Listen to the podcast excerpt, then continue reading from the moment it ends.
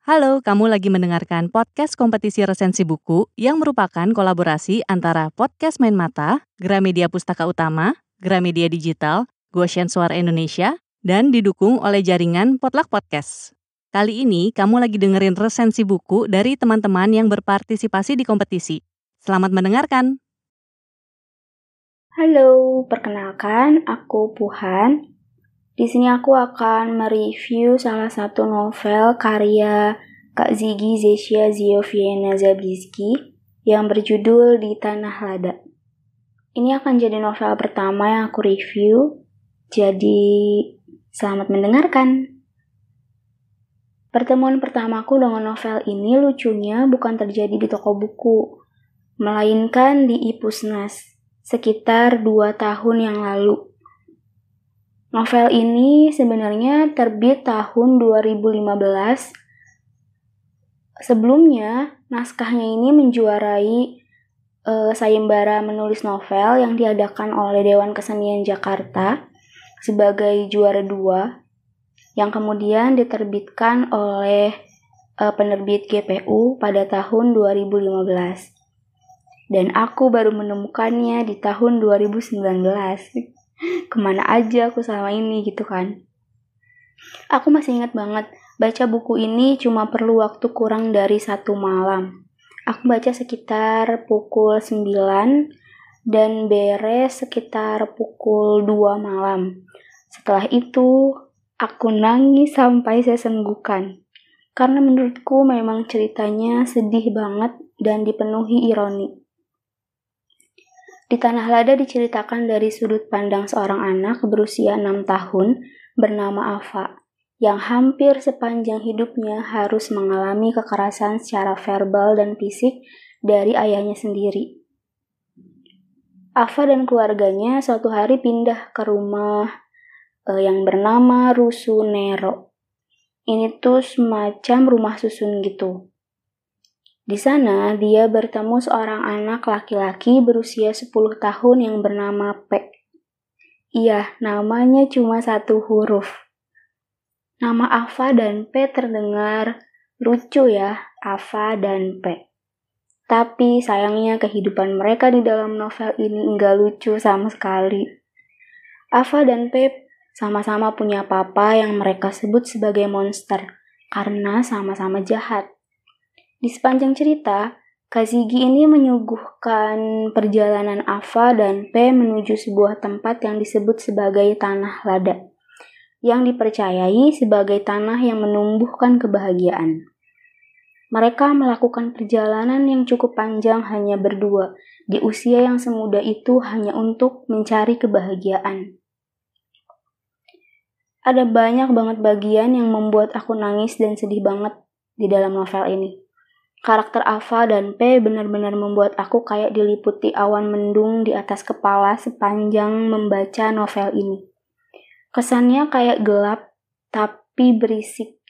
Sudut pandang Ava membuat narasi jadi terkesan meriah, karena selayaknya anak kecil, Ava ini suka banget ngoceh dan menyimpulkan berbagai hal dari sudut pandangnya sendiri.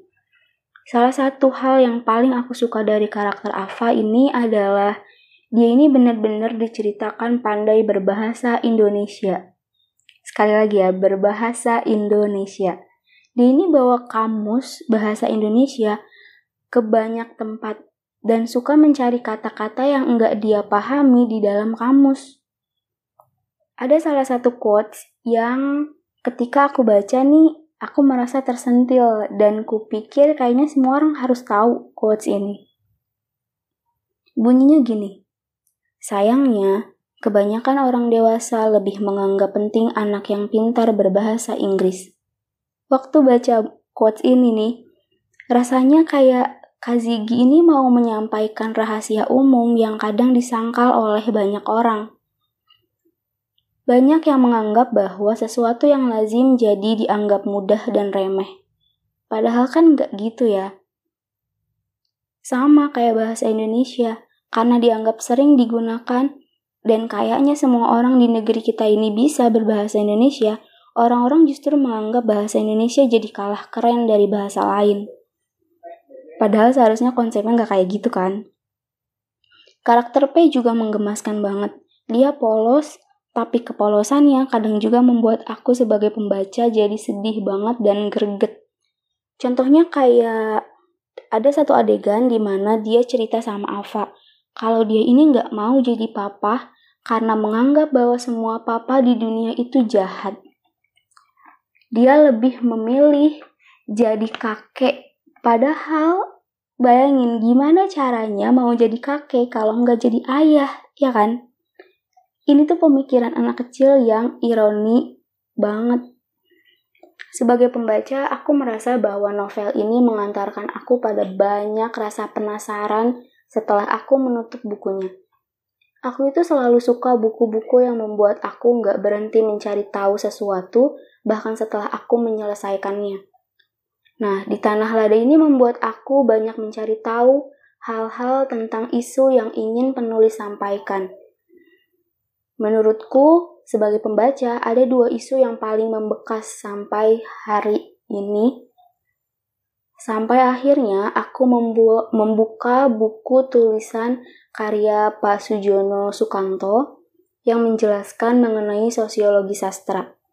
Pertama, tentang disorganisasi keluarga. Jelas bahwa novel ini kental akan perpecahan keluarga yang seharusnya membentuk sebuah unit terkecil kehidupan.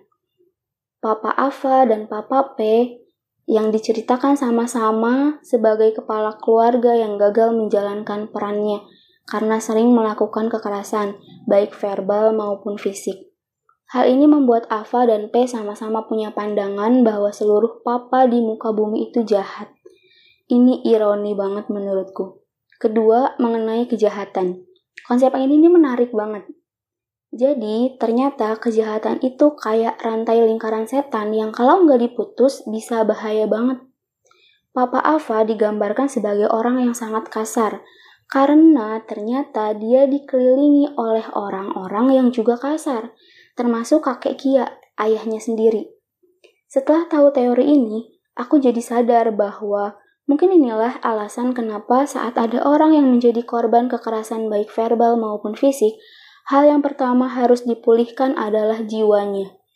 Karena kalau telat diberi penanganan, seorang korban mungkin memiliki potensi menjadi pelaku di kemudian hari, dan ini serem banget.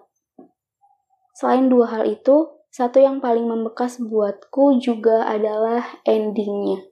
Kayaknya ya, semua yang baca di Tanah Lada akan setuju bahwa endingnya sangat ironis. Endingnya tuh ngagetin banget, plot twistnya sama sekali nggak ketebak untuk aku. Seperti yang udah aku bilang, aku bahkan nangis jam 2 malam sampai mataku sembab dan hidungku meler karena akhir dari ceritanya yang Aku nggak bisa spoiler di sini. Kalau kalian memang mau tahu, kalian harus baca novel di Tanah Lada. Jauh sebelum membuat podcast ini ya, saking sukanya sama novel ini, aku tuh udah lebih dulu mencari tahu berbagai hal yang berkaitan dengan novel di Tanah Lada ini. Salah satunya adalah mendengarkan podcast Kazigi bersama Podlog Podcast.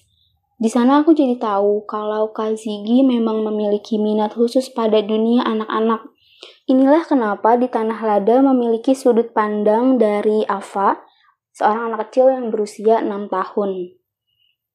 Setelah selesai baca novel ini, kalau ada yang minta rekomendasi novel, aku selalu merekomendasikan di Tanah Lada karya Kak Zigi. Karena dari sudut pandangku, ada banyak banget hal yang bisa dipelajari lebih lanjut dari novel ini, terutama soal anak-anak dan dampak kekerasan pada mereka. Sayangnya, memang di beberapa adegan ada yang membuat aku bertanya-tanya. Kayak memangnya mungkin ya anak seumuran mereka membahas hal-hal sedalam ini. Meskipun aku tahu betul bahwa dialog-dialog itu sangat berpengaruh pada cerita. Oh iya, tahun 2021 ini ternyata di Tanah Lada cetak ulang dengan cover baru dan itu lucu banget. Novelnya jadi warna kuning, tadinya tuh warna putih. Sekarang covernya jadi warna kuning dan ada gambar P si penguin milik Ava dan P. Bukan P temennya Ava, tapi P boneka penguin punya Ava dan P. Pokoknya gemes banget. Covernya jadi super lucu dan super menggemaskan. Jujur aja ya, bahkan sampai saat ini, novel di Tanah Lada merupakan salah satu novel yang paling membekas buat aku. Kalau ada yang minta rekomendasi novel, aku akan merekomendasikan novel ini sebagai novel pertama yang harus mereka baca gitu.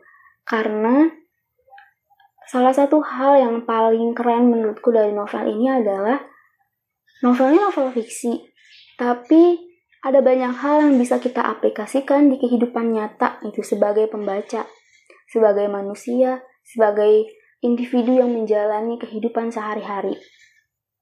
Mungkin itu hal-hal yang bisa aku ulas dari novel Di Tanah Lada karya Kazigi. Semoga bisa membuat kalian juga tertarik membaca novel ini.